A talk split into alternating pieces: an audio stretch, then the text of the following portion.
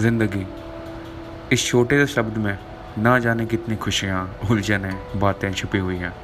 मैं मोहित जिसकी आवाज़ तो उतनी खास नहीं है, पर जज्बा अच्छा है कि आपके साथ मिलकर इस ज़िंदगी के भागते हुए पल में एक दूसरे का साथ दे सकें। हम अकेले तब होते हैं जब हम ये मानते हैं कि हम अकेले हैं। वरना किसी ना किसी का प्यार, दुआ, हिम्मत हमेशा हमारे साथ रहता है। चलो साथ में उन्हें याद करते हैं और उम्मीद करते हैं कि आपका और मेरा ये सफ़र काफ़ी अच्छा होगा। जल्दी मिलता है।